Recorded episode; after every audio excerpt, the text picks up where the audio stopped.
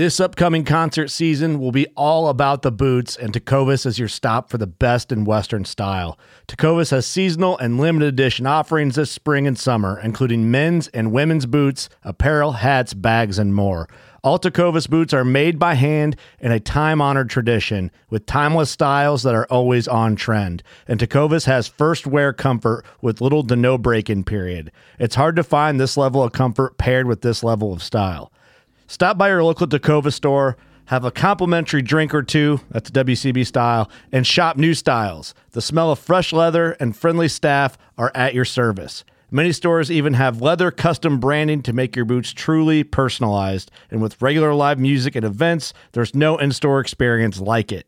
If you can't make it into a store, just visit tecovas.com. That's T E C O V A S.com. They offer free shipping on all boots, as well as free returns and exchanges, and ship right to your door. Go to tecovas.com and find your new favorite pair of boots today. Hunting boots are a critical component of any successful hunt. Whether walking a short distance to your blind or trudging miles through rugged terrain, your feet are carrying the load. Without the right boots, you could give up early and lose out on that trophy just over the ridge. At Midway USA, we make selecting boots for your next hunt easier. With just a few clicks of a mouse, you can decide on what's important, like waterproofing, insulation, size, width, and savings. For just about everything for shooting, hunting, and the outdoors, check out midwayusa.com. I'm Tom Rowland, and this is the Tom Rowland Podcast.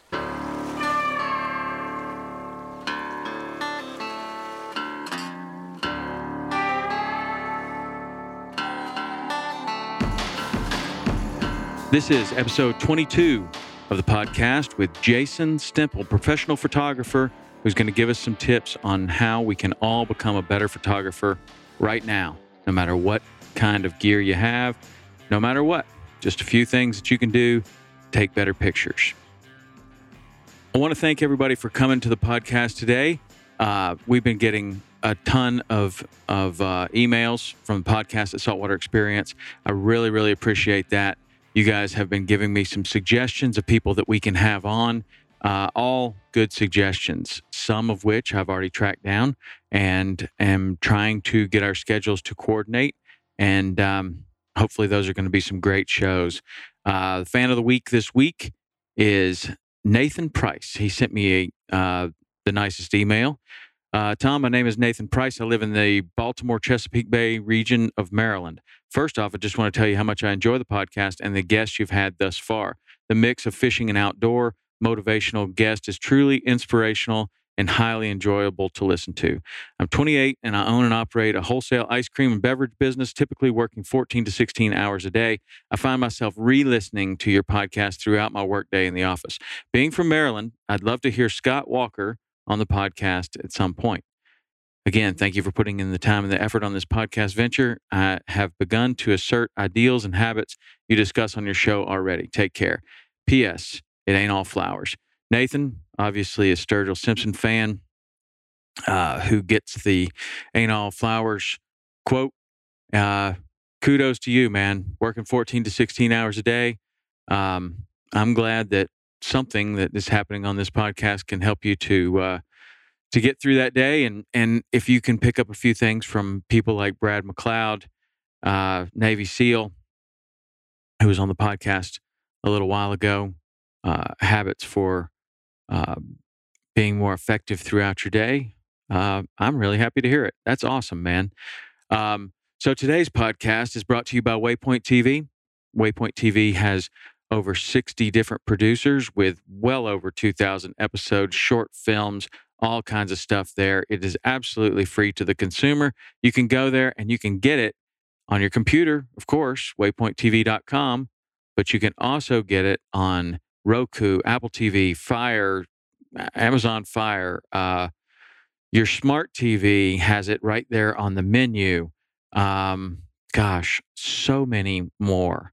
You can use your Apple TV um, to get it right there on the menu, or you could actually AirPlay it over from your from your phone. You've got apps, you've got everything. If you like hunting and fishing, and you're thinking about cutting the cable, do it, man. A lot of people tell me that they were they were thinking about cutting the cable, but they just don't want to get rid of the outdoor channels because they like to watch the hunting and fishing shows. Well, you don't really have to worry about that anymore because Waypoint's got you covered. Go there, you can check it out. And remember, it's free and it's awesome. Okay. So today we're going to do a little bit different kind of, of podcast. And uh, a lot of the guests that I've had so far, I've really learned their story. Um, people that I've known for a long time have told me all sorts of of things about their path and their journey to get to where they are that I didn't really know about, and uh, I find it fascinating. I find it fascinating that um, when people switch careers, when they when they have the courage to uh, to follow their passion, I always encourage that for people because uh, I think that that's when you're truly finding, you know, you're you're really meeting your potential. A lot of people have potential, but I think that it gets squashed with uh, with doing something that you that you really don't like, and a lot of people just have this simmering desire to uh, to do something else, whether that's hunting or fishing or or change careers or or uh, just follow their passion. And um, today, with the internet, with so many opportunities and the economy's booming, you can do it. You can absolutely do it. But that's not what today's podcast is about. Today's podcast is about uh, catching up with one of my friends and uh, and really asking him some questions. And I'm not sure that uh, that he would be quite as open about this, but this guy's one of my best friends, and uh, and he was very open and very kind to give us some tips. Jason Stemple is a professional photographer working in the fishing, hunting, outdoor space. And in my opinion, he's one of the very, very best. I like his stuff so much because when I look at his pictures, they just, that's what I see in my mind. I, it, it doesn't look posed. It doesn't look set up. It looks perfect. And the color, um, the action, the, the posture of the people that are in the photos, everything is perfectly accurate in my mind. And um, I think others see that in Jason's photos, and it's not an accident. And I know it's not an accident because there are a lot of times that we are on the camera boat, either for uh, Into the Blue or Sweetwater or different photo shoot or even saltwater experience. Um, and there's an opportunity to take a picture and I grab my iPhone or maybe I've got a, a DSLR and I'm standing right next to Jason and we take a picture of the exact same thing. And I look at my picture and it's not that good. And I look at his picture and it's a work of art. And I just don't see how we're standing so close to one another and doing basically the same thing and taking pictures of the same fish. And his turns out so good and mine turns out um, not as good. So obviously, you have uh, a, professional photographer who's doing um, a lot of things to make his photos outstanding. Um, he's got better gear than me. He's got all kinds of things, but that's not what it is. That may be part of what it is, but what it is is he's got an eye, he's composing a shot, and he's thinking about a few things that I'm not thinking about. So, what I wanted to ask him today, because all hunters and fishermen, especially with the age of social media, everybody wants to take a better picture. Um, you spend a lot of time, a lot of money uh, to go out and, and catch these fish. Um, and when you do, oftentimes we release them. So there is nothing left but a memory uh, unless you can get a great photograph. And in my opinion, I really like to decorate my office, my house, my uh, space that I work in uh, with photographs. Uh, I think that that is really cool. And so I'll blow the photographs up and um, frame them and and keep them. I mean, they they mean a lot to me. And Jason will capture these moments um, very well. So what I wanted to do with Jason is I wanted to pin him down and and really cut through a lot of the technical jargon and just get to the place where we say, uh, give us some real action items no matter what kind of camera that you're using, no matter what gear you're using, no matter what fish you're fishing for. Give us a few things that everyone, anyone can do to immediately improve their photographic skills. Now, a lot of people want to take a better picture, but they're not really all that interested in learning how a camera works or learning about uh, ISO or or or shutter speed or how that affects the the the, the photograph. Some people are, and that's great. He's going to go deep into that too. But what I wanted him to do is if if you if I'm standing there with an iPhone, how do I take a better picture? And if I've got a GoPro, how do I use that to take a picture that I'm going to be proud of and I want to I'm going to want to share? If I've got whatever, if I've got a nice camera or if I've got a, a crappy camera, how can I take a good picture? And give me give me five things to think about.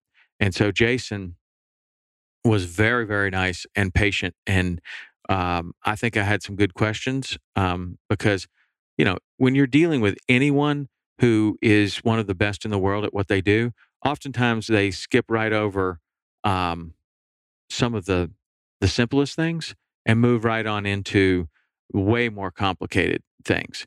Jason doesn't do that. Jason um, Jason has been right where we are uh, with our photography. He's he he had to learn one time, and uh, and he remembers that, and he also is very familiar with the evolution of photography, how it's gone from film and developing film in a dark room to digital photography and Instagram filters eh, versus, um, you know, using Photoshop and, and much more uh, sophisticated systems to to edit your photos.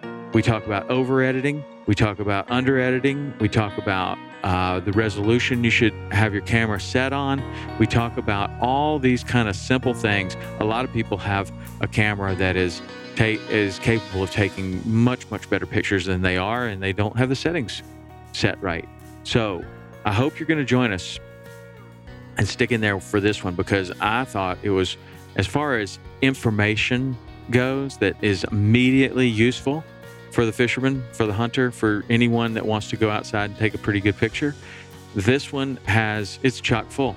It's chock full of uh, of information. So you don't need to hear me talk about what Jason's going to talk about anymore. Let's get right to this episode, number 22, with Jason Stemple, professional photographer. All right, Jason, what's going on, Hey. buddy? Uh, hanging out, looking at photos on my computer, and not fishing today. Okay, well, that's a good thing because I happen to be calling about um, learning how to be a better photographer, and I thought no one better than you could could help us to determine a few things that everybody could do to take better pictures of the fish that they're catching, probably and the and the and the birds and stuff that they're hunting as well. But Absolutely. as far as as far as the fish go you we we are often on the same boat often standing right next to one another you take a picture i take a picture and when they come out i'm sorely disappointed in my pictures and i'm really impressed with your pictures and i can't you know part of it is the is the gear part of it uh, are, are the lens that you're using and some of it is the editing that you're doing to these to these photos Absolutely. but there's also this um, this element of your pictures are just better for a few other reasons, and those typically are what what I'm always at a loss. So I wanted to ask you some questions, and I think this All is right. going to benefit everybody. Um, so if if you were just to give some tips on how someone was to uh, improve their photography right away, like no matter what kind of camera you have, no matter what you're doing, we're, we're all kind of doing the same thing. We're going out, we're fishing, either trout fishing, inshore, offshore, and we're spending a lot of time and a lot of money to try to catch these fish. Oftentimes, we're releasing the fish. So what's left, the trophy, is the is the photograph. And a lot of people are very disappointed uh, with their photographs. And in the day of social media, most people would like to put it on social media, and they're left with a photograph that is not as good as they want it. So, if you were to tell somebody, and I'm not talking about, well, you got to invest in this great camera and all this stuff, with whatever kind of camera that you have, I'm sure that there are some ways that you can help uh, everybody take a better picture. Absolutely. What would I you think- say? Well, I think a lot of it, for me especially, is kind of goes into planning, thinking about what you're going to do before you get a fish to the boat or even before you go on the water that day. You know, um, and a lot of what I like best are pictures of fish in their natural habitat. I come from a wildlife photography background, so Mhm. trying to shoot a fish before it's at the boat or before it's even hot before it's even hooked or caught or even knows you're there to me is sometimes best stuff but i think what you're talking about more is probably um, you know what people want they want the trophy shot you're talking about they want you know a pose shot of them with the fish or some you know some showing the interaction a lot Right. um, so, I mean, my best advice is to really just think about it ahead of time. Because by the time the fish gets to the boat, it's almost too late to figure out, unless you're going to kill the fish, it's almost too late to figure out what you're going to do and how you're going to get the best shot. Okay. So when you're talking about thinking about it, the camera obviously is already out.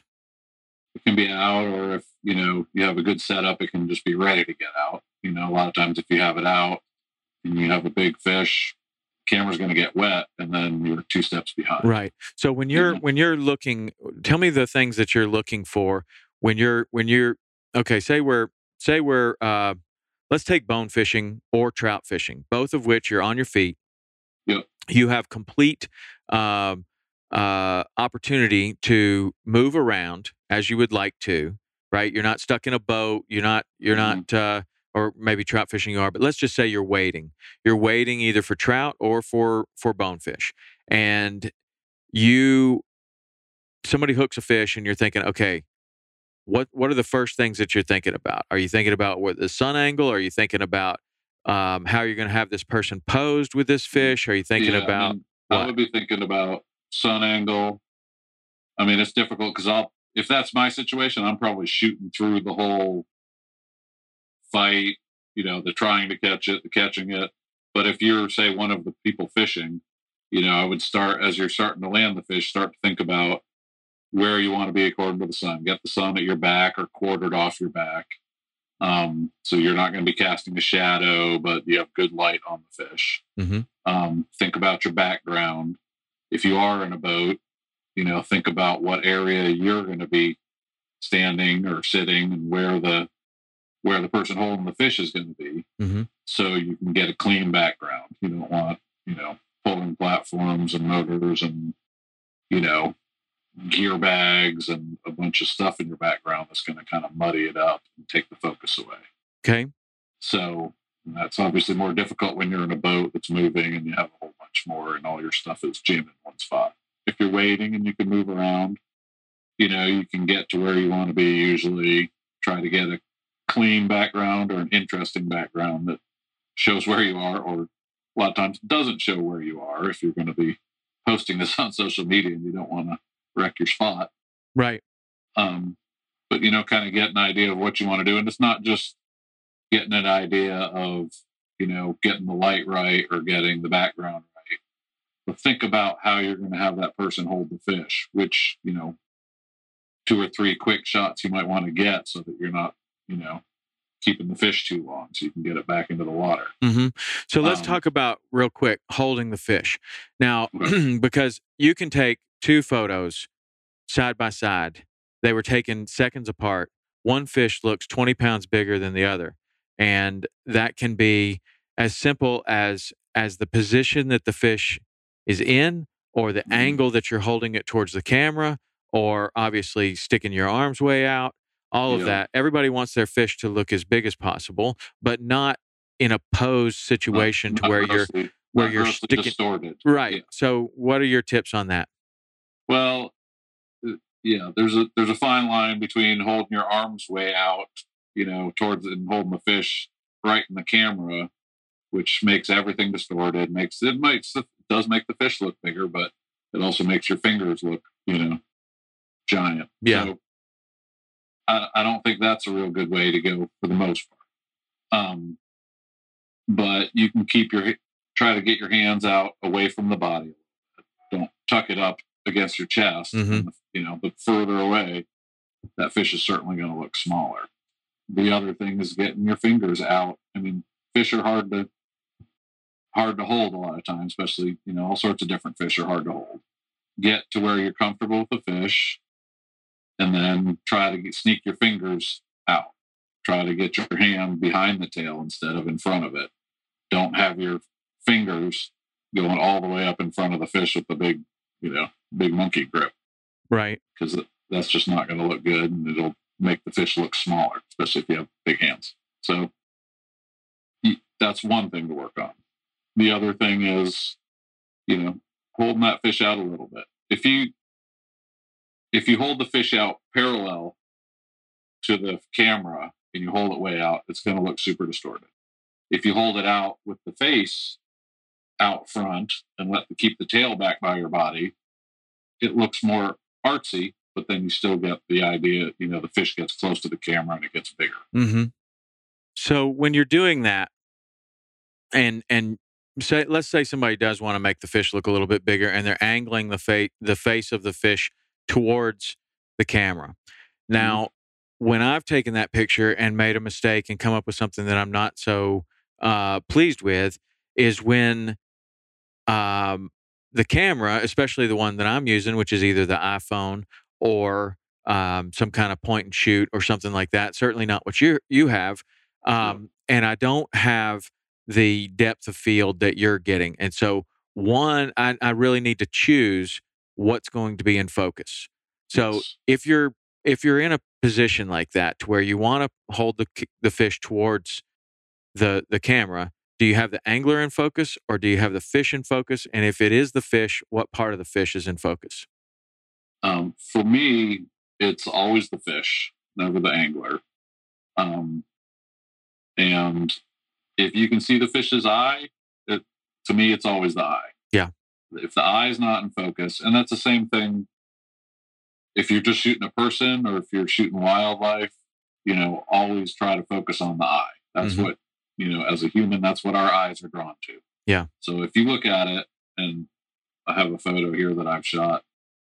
Um, I shot of my friend with a big Jack Crevalle I caught on fly here in Charleston, and I missed. And he's his his face is in perfect focus, and the and the camera the fish is out a little bit, and Yeah. it's a little blurry, and it drives me crazy because it was a fish of a lifetime, and uh, and I missed the shot.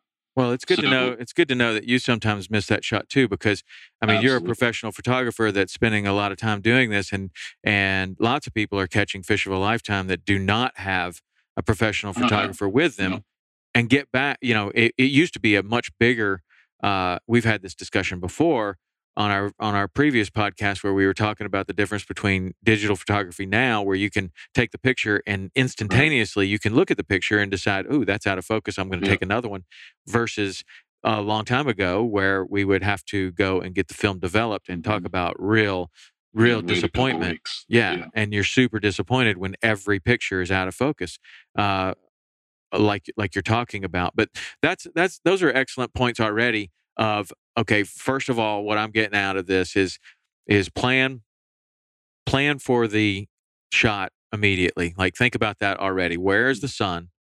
I'm going to try to get that at at the photographer's back either directly at my back or quartering off my back and being careful about my shadow. Secondly i'm going to uh, focus on the fish's eye. And those two tips immediately are probably going to make a lot of people's photography a lot Mhm. better.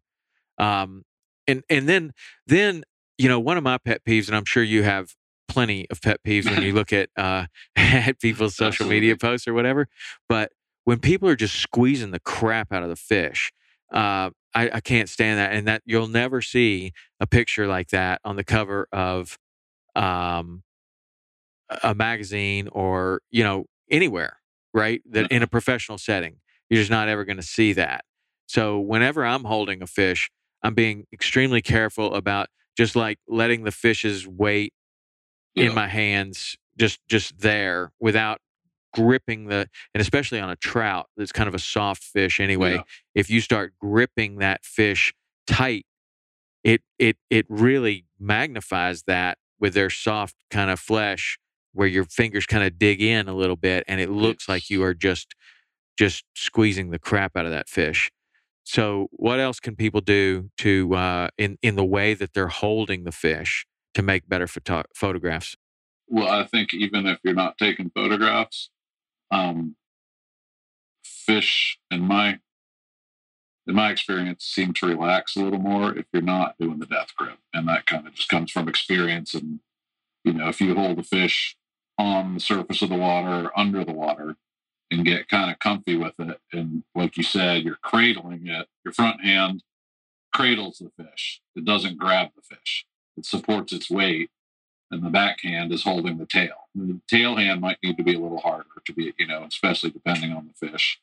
You know, uh, a bonefish, for instance, super slippery, and there's and the tail will just fold straight down, so it's really hard to hold that tail. But if you're just kind of cradling the weight of the fish, mo- that's where most of the control is going to be Mhm. something like a jack or a permit, you know, you can grab that tail. It doesn't matter what you do with your front hand, you got the fish. So it all depends on the fish. But I think in general, the more relaxed you are with the grip, the more relaxed the fish will get, and the easier it is on everybody. Mm-hmm. you know? What And about then- what about the position of the fish? Like a lot of times I hear you instructing us or someone else about the way that you're holding the fish, like belly down or up or you know move mm-hmm. it a little bit to the left here or there. What are you trying to accomplish there? Is that all lighting or is that what? It's both lighting, you know, just, you know, an inch of turning the fish's face towards me or away from me can get the light on it right. Also, the angle, it may feel to you like you're holding it straight up and down, but the angle that I have on it, a lot of times it's more tilted back and you're seeing the belly or tilted forward and you're just seeing the back, you know? Mhm. And then I also like, I don't like when the fish is completely parallel or perpendicular. Yeah. Straight on with the camera. I like to have a little angle so that the head is towards you a little bit. Okay. Um, in general, I like to have a fish pretty level. Um, that's just me. Some people like it different ways, you know. Mm-hmm. Um, and then I also like a lot to have it right on the surface of the water, Mm. or or half in the water, half out, where you can get some reflection. The fish is happier because it feels the water, and uh, you know you can dunk it back in, give it a couple breaths. You can pull it up slow, get it dripping. You can do a lot with that. So on the on the dripping, is there is there a way that um like if you have a better camera Mhm. and say you want to stop that drip in midair completely, you're gonna have a faster shutter speed, right? Right. And then if you want kind of a liquid looking fluid drip, you're gonna have a slower shutter speed. Now Yes, but it's kind of it's. I would say you're always going to want to go with a faster shutter speed. If you try to get to a too artsy thing and get, you know, a streaming drip off a fish, the whole thing's going to get blurry in, Mm. in general. Yeah. Um, you know, you need to do a slow exposure like that and get a real drip. You need a tripod and everything to be super still, which generally is kind of not going to happen in what we're doing. and the fish has to behave super Yeah. a, a, a lot, right? I mean, like if he moves while you're doing that slow shutter speed, then the eyes out of focus, everything's out of focus. Everything. Yeah. Yeah. So I think that's fine if you have a fish that's blasting out of somebody's hands and you get a cool, blurry, flashy shot. yeah. But in general, I would say try to get a faster shutter speed. hmm And then what about um, when you're do when you're using that fast shutter speed? And this is going to uh, I'm going to use my rudimentary photography knowledge, but I know that as you're using a faster shutter speed, you need more light, Yes. right, in order to make that good. So that that works very nicely for tarpon fishing in midday when we're trying to stop the fish in midair And usually that is in super high light and right in the middle of the day. Or it could, I mean, it could be low light, but I mean, they certainly do that, but we often are catching them in the middle of the day and giving you the opportunity to use your fastest shutter speed that you want to to stop that immediately. But what about when you're trout fishing or you are tarpon fishing mm-hmm. later in the in the afternoon and you're trying to get that magic light of the of the sunset or the sunrise? How does that affect your shutter speed? Well, it's you know the darker it is, the slower your shutter speed is going to need to be. Um, all other things being equal. You know, you can crank up your ISO, you can get rid of the polarizer on your camera, you can use the fastest lens and go with the, you know, the largest aperture. Anything you can do to get a shutter speed that's going to be fast enough to stop action. But no matter what you do, if you want to get a quality photo, you know, once it starts to get pretty dark, you're going to have to make different choices on what photo you're going. Hmm. You're not you're not going to get a sharp jumping tarpon photo when it's pretty dark. It's just not going to happen. Now, is that still um, if the sun's not on the fish? You know, is that partially uh, gear intensive? Like if you have a better camera, yes. maybe you can stop it at lower light, and if you're using I mean, if an iPhone, better, maybe not. Yes, the better camera you have, the better lenses you have, um, you'll be able to you know, shoot at 2.8 and a faster shutter will get, which will get you a faster shutter speed. You'll get to um, crank up the ISO if you have a better camera and still be able to get a decent image out of it. But, uh, you know, in general, the other thing you can do is use a wider lens if the fish is jumping closer to the boat. Mm-hmm. use a wider lens, it'll take in more light than say if you had a, you know, a 400 millimeter and you were trying to get the fish jumping way away from the boat close. Right. Okay. So as we're talking about better gear, you have a lot of people that are probably very interested in that. And, and then other people that are thinking, well, maybe I can buy my way into better photography. How much um, photography knowledge today with the automatic cameras, shooting on auto mode or whatever, can you buy your way to a better to a better photograph? Um, you can somewhat. I mean, you still have to be out there doing it and trying and failing and learning. Um, but the, you know, the newer DSLRs, if you do things right, you will get a better image. Mm-hmm. You know, because of the wrong. If you do things wrong, you're still going to get a crappy image, and it's not going to do you much good to spend thousands of dollars. Right. So the better image is going to come through. Uh, say say we're standing right next to one another, and we take almost exactly an identical shot. I'm using an iPhone. Mm-hmm. You're using a.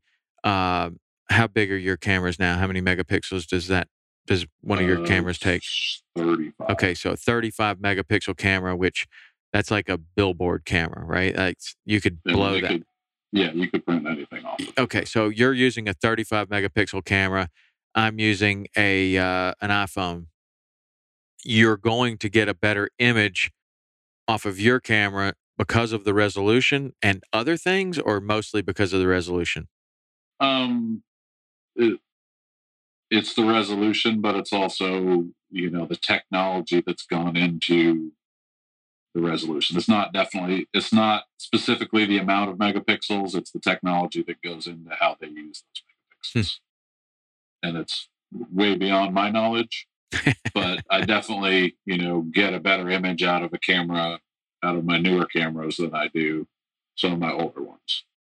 Using the Not same lens. That I could, yeah, using the same lens, or in in better lenses make a difference too.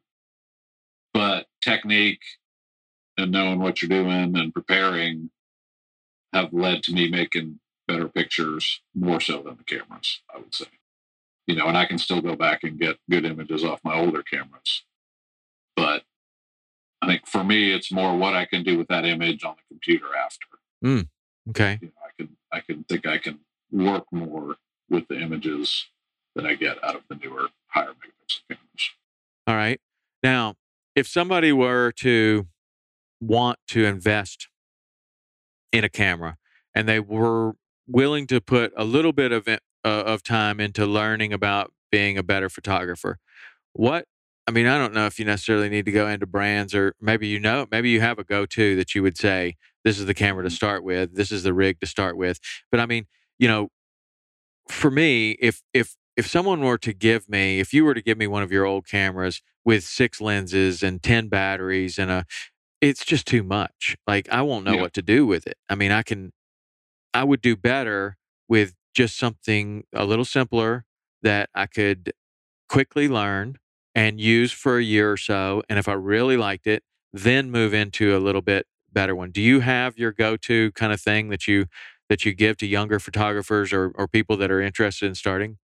Um, well, actually, one of my daughters is interested, so I, you know, for me, I just hand down older stuff for her, or I let her use my good stuff. It doesn't matter that much to me, and I think all the DSLRs kind of haven't changed how they work in, you know, 30, 40, 50 years, except they've got a little more automated. But you can still use them fully manually or partially, you know, manually. So I think you can learn and move up that scale pretty easily. Mm-hmm. Um, I don't, I don't claim to know a ton about um, the mirrorless stuff. I've just, it, I don't think it would work as well for what I do. Mhm. But I think they are great options for some people. I don't know how the transition can work from them up to what I do, and I know that you know they have issues with batteries and stuff for the kind of stuff I do. But I think they're a good choice for some people, and they're smaller, and I think they're they've upped their choices on lenses. For a while, they didn't have quite the options of lenses. Mm-hmm. But for me, I'm, I've been a Nikon person since I started, so I just kind of have a a bunch of Nikon DSLRs and lenses that I work with. Um, and I know you were saying like six lenses. I really keep three lenses with me at all times. Is really all I do. Just a bunch of zoom lenses all the way from 16 millimeter up to four 400 millimeter, which Mhm. is super wide to you know super telephoto like binoculars would be. So that covers me, and I think even part of that would cover just about anybody. Yeah. Yeah. So what would be the what say say for for mostly um what we're talking about flats fishing um with the exception of trying to take pictures of tarpon way way off in the distance but just Mhm. say say flats fishing trout fishing and uh offshore fishing you're in a you're in a, a boat with the other people what's the what's the go-to most used battle axe setup that you're using as far as lenses and and camera Okay, so I usually have two camera bodies and three lenses in my box. So I have one of those with either a 16 to 35 millimeter. That's a pretty wide angle zoom. Yep. And then it either has that or a 24 to 70 on it. And that can cover a lot. You know, if I'm right up in their faces, you go with that wide angle. If it's not a very big boat, too, it's nice to have that wide angle, super wide. Um, but the 24 to 70, you can stand back a little and get pretty close up stuff and pretty wide. You know, if you if people get too close to you, it's not wide enough. So you can switch to the other lens. And then I have another camera that has my 80 to 400 on it, which if we're offshore, I can shoot details of the people on the boat. Um, and I can turn and get jumping shots or birds or right and that would be a little bit of the boat. that's a little bit more specialized so what's the third lens Right. that's in sitting in the box with those two on your cameras what's the third lens that's sitting in the box Well, I have the 16 to 35 and the 24 to 70 are kind of switching back and forth. Okay. Between. so the that- 16 that's borderline fisheye i mean a, a fisheye is Yeah, like really, if you 12 14 or 14 Yeah, if you get down to 14, it's getting pretty fisheye. The Okay. 16 is really wide, but it doesn't it doesn't distort very much. I can fix the distortion in Photoshop. Okay. So the um, what would you say? Like I always say that the you know let's let's go into fly rods. That's into your that's into your world right there. Yep. Uh, a five weight is the most most versatile freshwater rod, a 10 weight's the most versatile saltwater rod. You can Mhm. do all kinds of things. It's not perfect for any, I mean, it's perfect for a couple of things, but it's it's a little light for some things, it's a little heavy for others. But for the most part, if I were to own two fly rods, I'd own a five and a 10. If you're to own one lens and one camera body, or just one lens for all of the situations, you know, that would replace those three. Yeah. Now you're a professional photographer and you don't want to replace those three. You're operating on the edges. But for somebody that just wants one camera that fits in their bag, what's the what's the five weight of the camera lens? Well, that's tricky. For me, it would probably be, you know, the 24 to 70 or a 70 to 200. But because those are professional levels of lenses, Mhm. but they also make, um, I think like an 18 to 200 zoom, Wow. you know, so you can buy this lens. It's a cheaper lens and it's not going to give you quite the quality and it's not going to be as super fast, but they've gotten really good um, for what it is. Mhm. So if you were just starting, you could get that lens and it would do a lot. You know, that's really wide and a pretty good telephoto all in one lens. Mm-hmm. You know, and then once if you figure out there's something you want to do, you break it up and get two more, you know, higher quality lenses that span the same or a little bit. Okay. Now let's talk about um, storage and media because when I have these different cameras and I look at them, I mean, even all the way down to a GoPro, it I, the menu is giving me options, and I'm like, well, do I just want to take everything at the highest resolution, or am I trying to conserve space? And for somebody that has never filled up a card, you don't really know like am i going to start taking pictures and then i'm out of card space what what's your suggestion for the for the default setting that you should be using for uh, resolution on the camera Well, uh, what I would say is cards have gotten really cheap, and you're not going to keep. You're going to shoot on that card, and then you're going to download it to your computer, and then you're going to use it again the next day Mhm. or the next week. So use what the camera has to offer. Use make the biggest file you can. Um, and if it shoots raw, shoot raw. Um, but now, now when you my tell, tell tell us what raw means and then there's So- also a setting that says raw plus mp uh mp4 what mp what what is it uh, JPEG. jpeg right i'm thinking video files Yeah. Um, so that's what you've always told me to shoot. Like just shoot RAW plus JPEG, and then you're getting so- a copy of both files, right? Yes. So what? Yeah. What I always tell my friends is shoot raw plus JPEG, and for ninety percent of what you're probably doing, maybe ninety-eight percent, the JPEG. If you, and shoot, they'll give you different options. All usually on what size JPEG. Shoot the biggest JPEG you can plus RAW.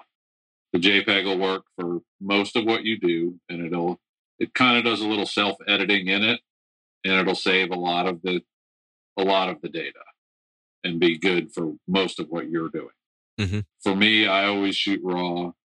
Um, and basically, a raw file will take in all the information that is possible for the camera to take in and store it all. Okay, so when I get back to my computer, I have everything that the camera could possibly take in at that moment to work with. That's going to be too much for most people to deal with and what you're going to get is a really flat gray looking image Hmm. and I'll, i have i have options out of that i can show you so what happens is you have a really flat gray looking image you take it into photoshop camera raw you adjust it you take it in photoshop adjust it again do all you know i might work an hour on one photo Right. getting it to right where i want to be and it'll look completely different um, But a lot of people definitely do not want to do that. No and they don't need to because the jpeg will look really good Mm-hmm. you know. But the raw raw photo will not look that good when it comes out of the camera because it's built to hold a lot of a lot of information that you're going to discard or edit or whatever. Um, but you might need it. Okay, that's great. Um, so now we've got our camera set properly. We've got the battle axe lens on it, and we're going to go out there and we're going to take some pictures. and and some, you know, a lot of people are still just going to be perfectly fine with the iPhone, and the iPhone is uh, is is doing a great job. A lot of the Android phones are getting better and better. The Mhm. lenses are getting better. The megapixels, the resolution in these things are are better than what you had Yeah. what 10 years ago. The new iPhone probably has is taking what 10 megapixel, maybe I 8. think- I don't think know. It's more than that. Maybe. I'm not real sure, but It's yeah, a it's right a big it's image. It's a Yeah. big image, and and a, a 10 megapixel camera 10 years ago was like that was on a that was on a uh, on a on a shoot, right? Like that was a professional grade Absolutely. camera, and now you're carrying around that in your pocket. So the the opportunity to just stay with an iPhone or an Android camera is is fine, and a lot of people Yeah. will do that. And then there are countless hundreds of millions of apps to edit these things, including the apps that are on Instagram and that are on Facebook and that are on these other photo sharing type things. Let's talk about editing for a little bit because um, I see that a lot of people go way overboard on the editing. And I would like to know, in your opinion, what is it that you're that you're trying to do with the edit with the edit on a on a already pretty damn good J- JPEG? I mean, do do you need to edit it, or do people just feel like they want to edit it, or they just they have these Instagram filters on the bottom, and oh, I think you're supposed to use these. what what is what is your opinion on on that? Not a, not in professional photography, just a snapshot of somebody holding a fish that they want to send to their their friend, or they want to post on Instagram, or they want to do whatever. How how do they avoid over editing, Yeah. and what are they looking for? Well, I mean, for me, a photo should always look realistic. I mean, unless you're doing trying to do something weird and artsy, which is great. I do that too. But it should always look realistic. It should look as good as it did or better than it did with good light, you know, pretty light out there with your sunglasses on, Mhm. polarized, and the water looks pretty colored just like it did, or maybe better than you did. Like you remember it.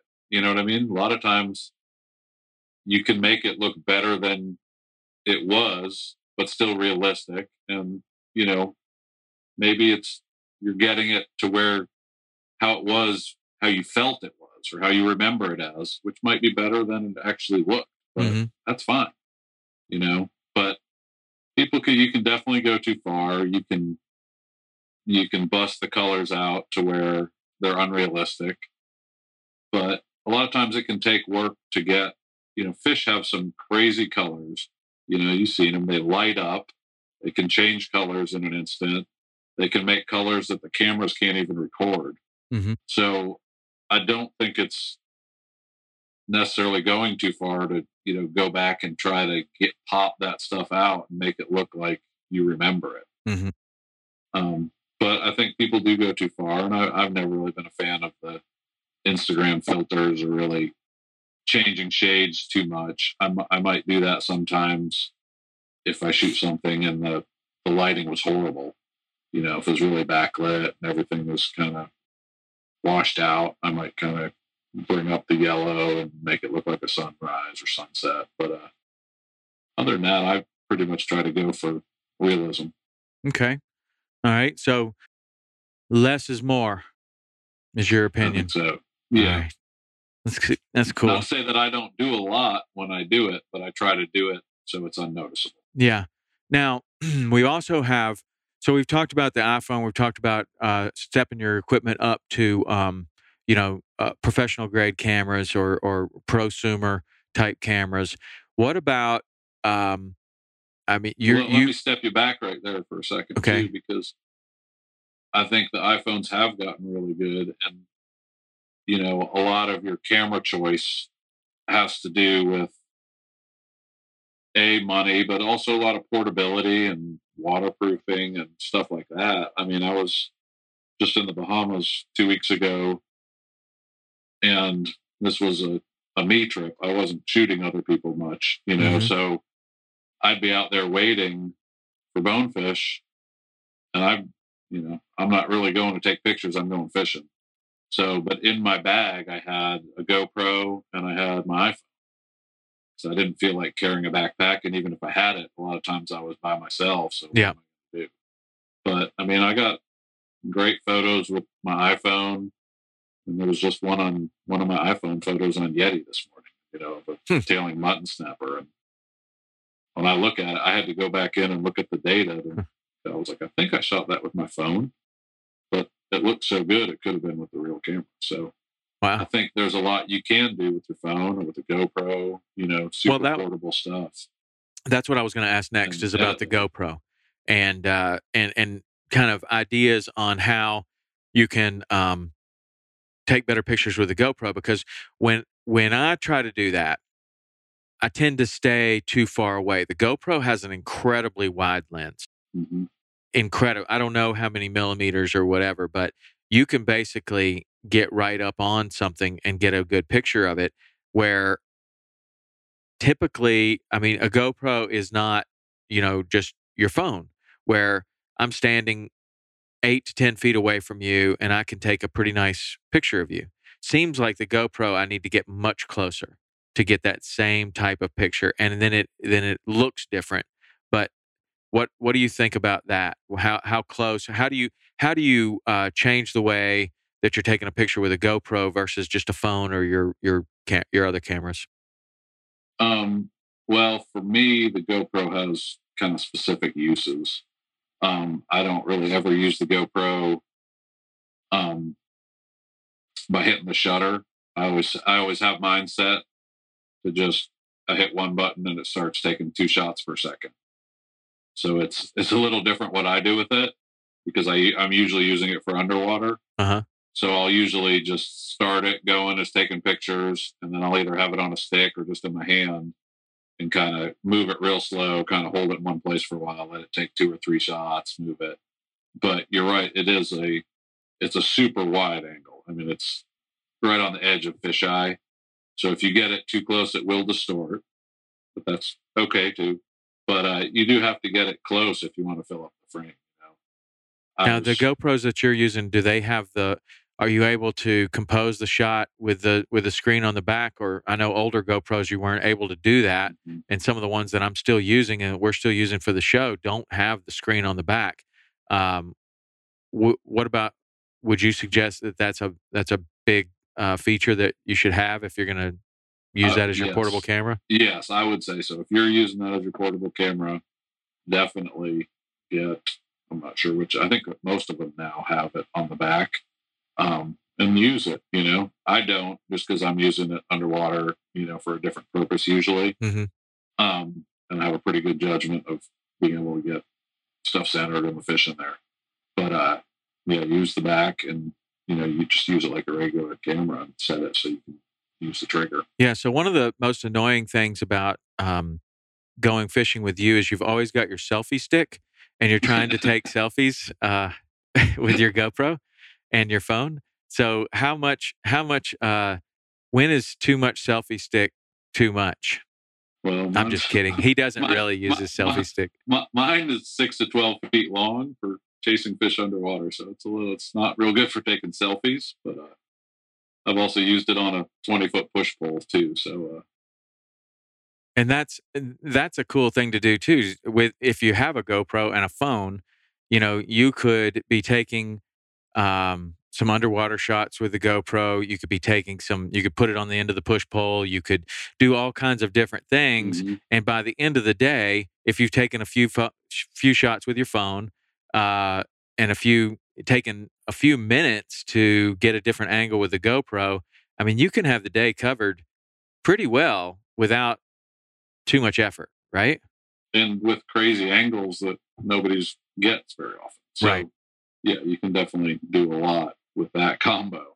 You know. yeah so do you think that um, your standard angler would benefit taking uh, a pole for the gopro or and if so how long is too long and and when it becomes a, a pain for everybody in the boat um, and how short is not even worth having You'd have to ask the people I walk onto the boat with with this with the twelve foot Well, I mean, you're- you're- you're- that is. your deal's different. I mean, you're you're a professional photographer, and you're you're also operating offshore uh, between and, and, and the closest that the boats are getting is is 15 to 20 feet apart.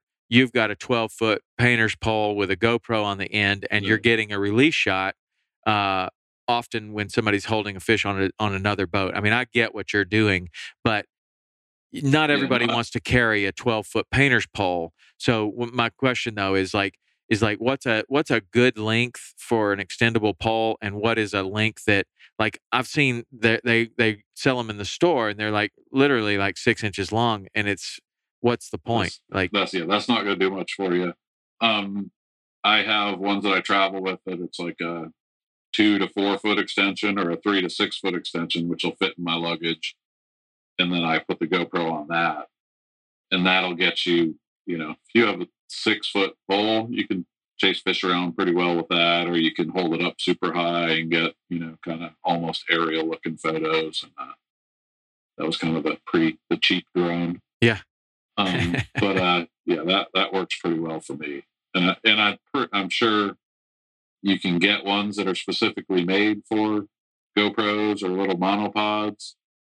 But I stick mine down in the salt water all the time, so I just get I go to Lowe's or Home Depot and get a painter's pole, like you were saying, and uh, mount mine on there, and that costs twenty bucks. Yeah. So when it when it gets rusty because it's going to because it's in salt water, you throw it out.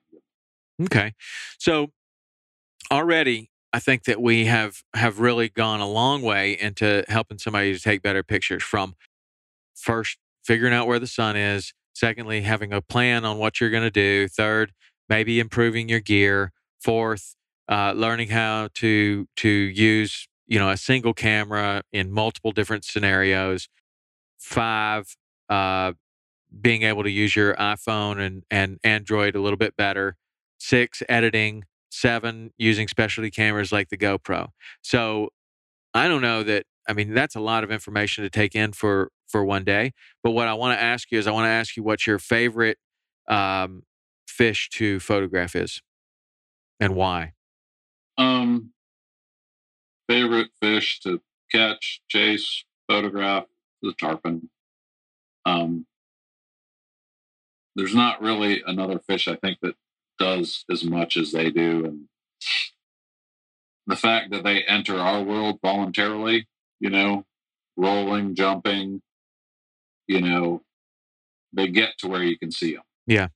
You know, and fishing wise, they're my favorite too. So that definitely plays a part in it. But just to be able to go down to the Keys and shoot rolling fish, go to the marinas and shoot, you know, the marina pets and underwater, on top of water. Um, and then kind of the pinnacle is to go out and, you know, fly fish and get them jumping. You know, a jumping tarpon is amazing, and it's it's one of the harder things to shoot for sure. The, the reward when you get them and you can see, you know, looks like their neck's broken and there's water spraying. Every scale lights up and you know changes colors, whatever's around it, and by far they're my favorite.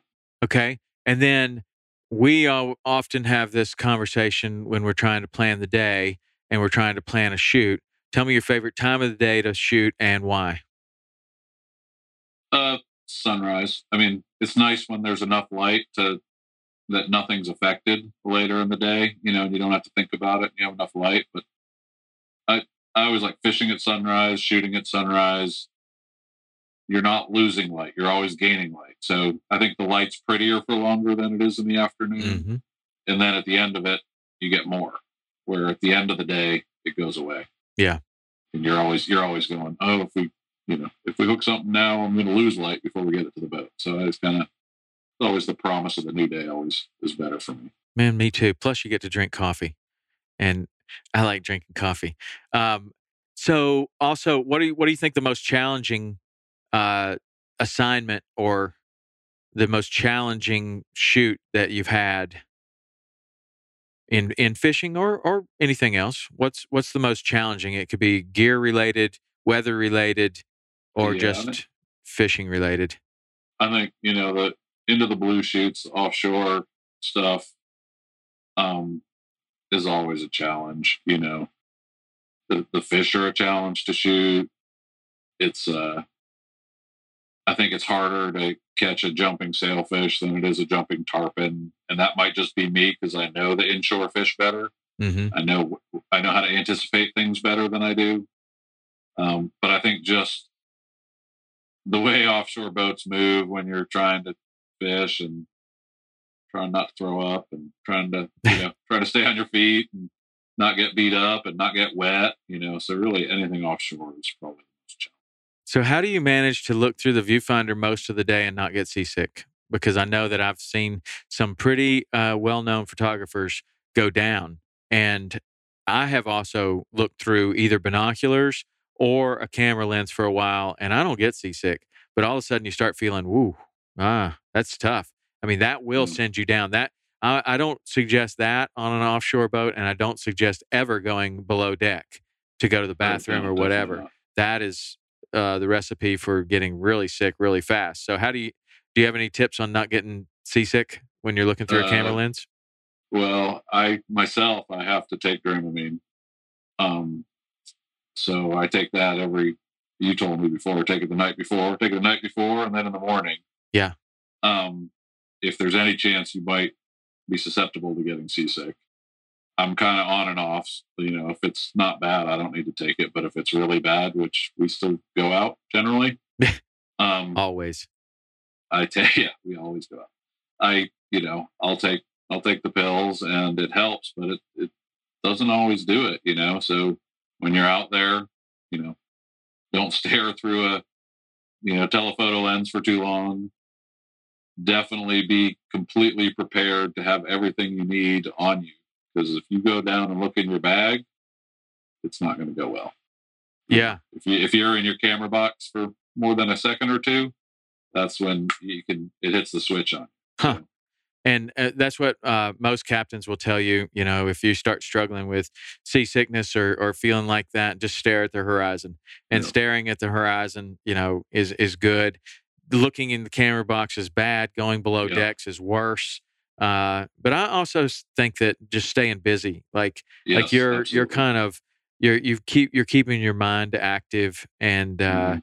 and you're you're you're you're not thinking about becoming seasick. I think when people sit there and go, I don't know if I'm maybe I'm feeling Yes, seasick, then that's when that's when it's absolutely happening. So if you keep your mind active, you know, you're rigging, you're helping people do other things, seems to help Mhm. uh not not get seasick. But Yeah, I don't Um, think I've ever felt sick, too sick, on good fishing days. yeah. You know, it's always the day. You know, and I'm not talking about the weather. I'm talking even if it's super rough. If the fishing's good and there's stuff to shoot and things are happening, you're like you said, your mind's engaged and you're doing stuff. Yeah. When the fishing's slow and you're anchored up and nothing's happening, and you start to think about it, that's when it goes bad. Yeah. Well, let's talk about that Dramamine too, because for me, I don't really get seasick, but it. I think, I think becoming seasick for a lot of people, me included, is mostly in your head. Mhm. I think if you start thinking about it and you start thinking, I think I'm getting seasick, you are getting seasick. So I'm in a situation to where uh, I'm not able to take Dramamine because it has an effect on me that renders me unconscious all day.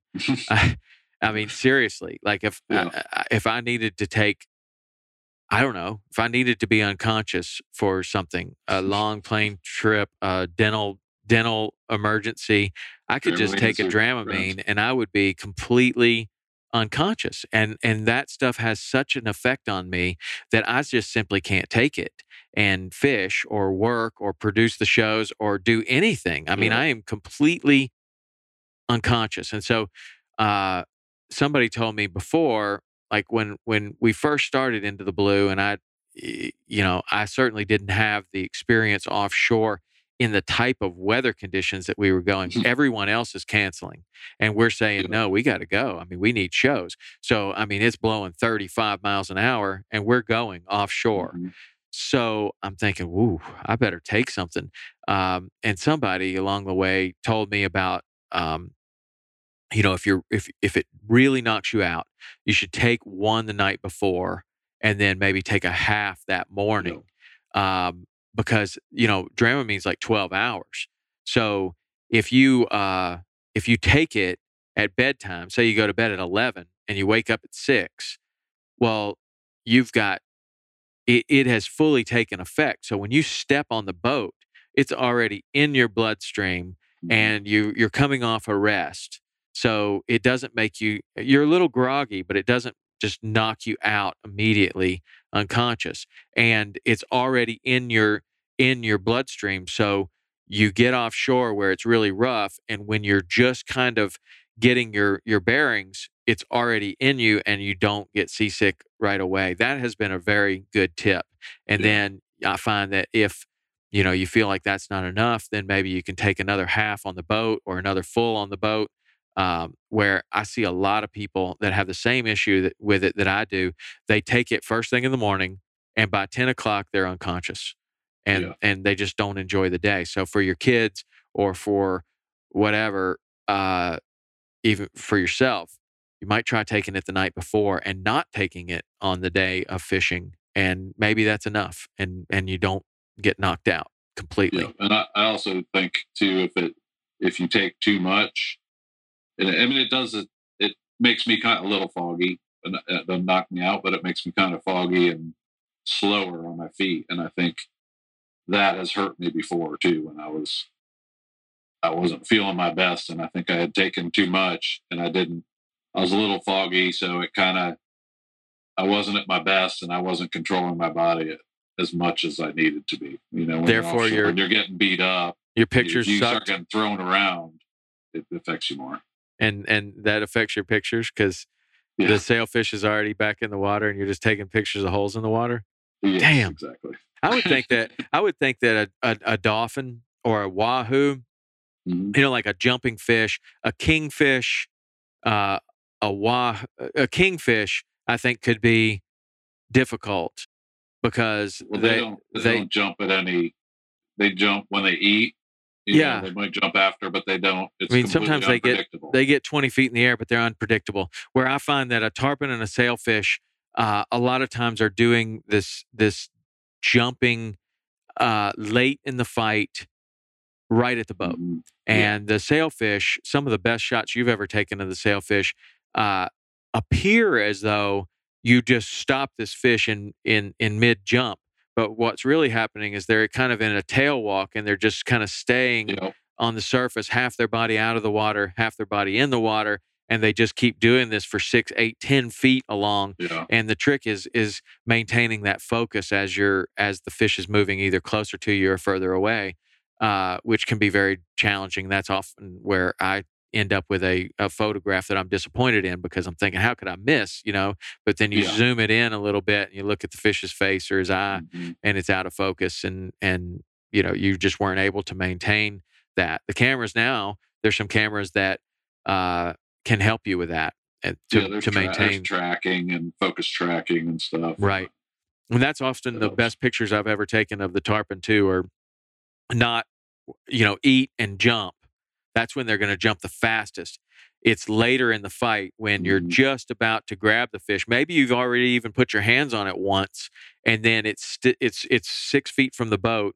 and it does two or three leaps right by the boat and Yes. and they're slower and they're more predictable and you see the fish rising up in the water and then all of a sudden it just you know goes and it may be even doing a little bit of a tail walk or you might see it hit two or three jumps right at the l- late stages of the fight which are slower jumps and offer the photographer a better chance of of getting it if you know what you're looking for you know if you're if Well, you're and- prepared And a bigger factor there is the closer the fish jumps to the boat, the wider of an angle you can use in your lens and more that will be in focus. Yeah. So, so if you're zoomed way out on a fish that's, you know, 100, 200 feet from the boat, your, your uh, depth of field is tiny. So you have to be dead on with your focus. Where if it's closer to the boat, the angle of the lens is wider, more stuff is in focus.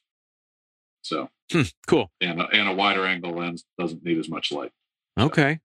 All right. Well, that's uh those are all good tips, man. And um I think we've pretty much gone down um this whole list of things that I wanted to ask you. Uh but mostly mostly, I think the first few minutes of this conversation were probably some of the best tips that we that we had. Uh, the way that you hold the fish, the way that you're positioning yourself uh, with the light, paying attention to the background, um, and uh, and just being generally uh, mindful of of the composition of the shot. I Mhm. think is uh, is going to help a lot of people take a take a better picture. So if you guys are out there taking better pictures and this podcast has helped you, why don't you tag us on Instagram? You can tag Jason Stemple. What's your handle on on Instagram? at Jason Stemple photo.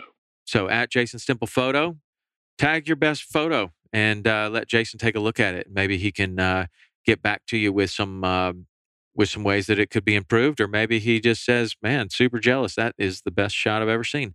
Uh, but either way, tag us on Instagram. Tag me. You can tag uh, Tom underscore Rowland or Saltwater Experience, and also Jason Stemple Photo. Follow him, and you can, um, if you're an aspiring photographer, I would strongly recommend that you follow Jason because he is put putting some some of his best work is is right there on Instagram for you to look at, and you can look at the composition, you can look at the way that he does the light, you can really start to reverse engineer uh, his photos to make your own photos better. Maybe you don't want to be a professional photographer. Maybe you have no desire to be a professional photographer, but everybody likes to take a good picture. And uh, Jason's been kind enough to offer what? Tw- how long have you been a professional photographer, Jason? Oh, let's just say 20. Okay, let's say 20 years because neither one of us want to feel very old.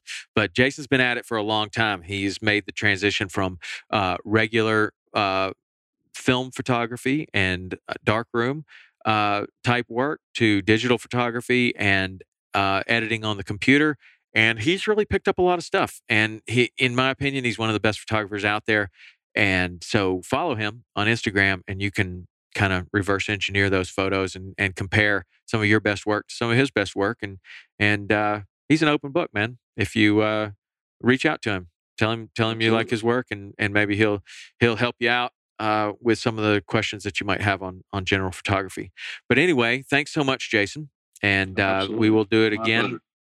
Uh, if you guys like this podcast, please go and rate and review it on iTunes. And again, tag us on Instagram or wherever your social media exploits take you.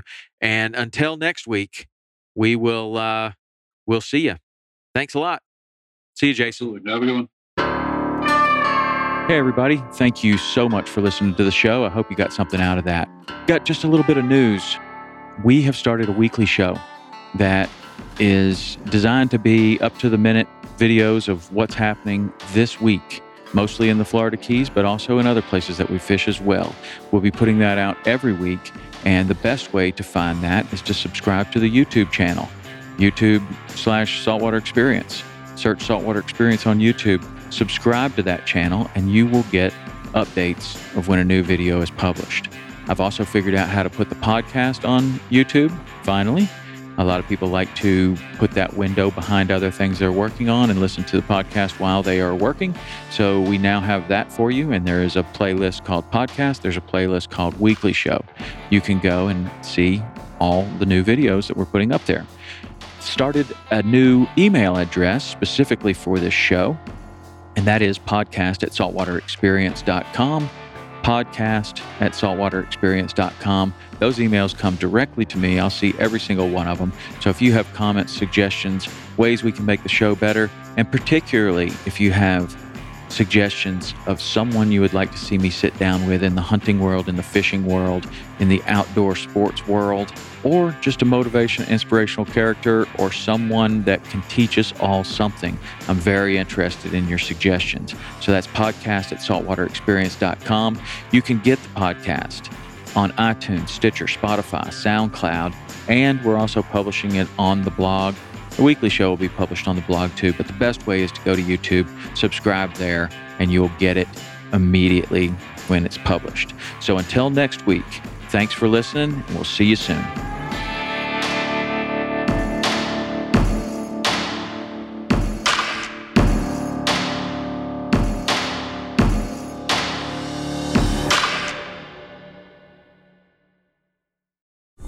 Think, with four of us spread out on a tiny island, that the task of tagging a whitetail would not be a big thing. But as I've learned, no matter where I've been, whitetails can be damn tricky. Pursuing wild game in wild places. Tune in to HuntStand Presents Saturdays at 8:30 p.m. Eastern. Waypoint TV, the destination for outdoor entertainment. In Wild Country, rules were not created by man. Don't miss Wild Country, Wednesdays from 7 to 11 p.m. Eastern. Presented by Primos. Speak the language. Waypoint TV, the destination for outdoor entertainment.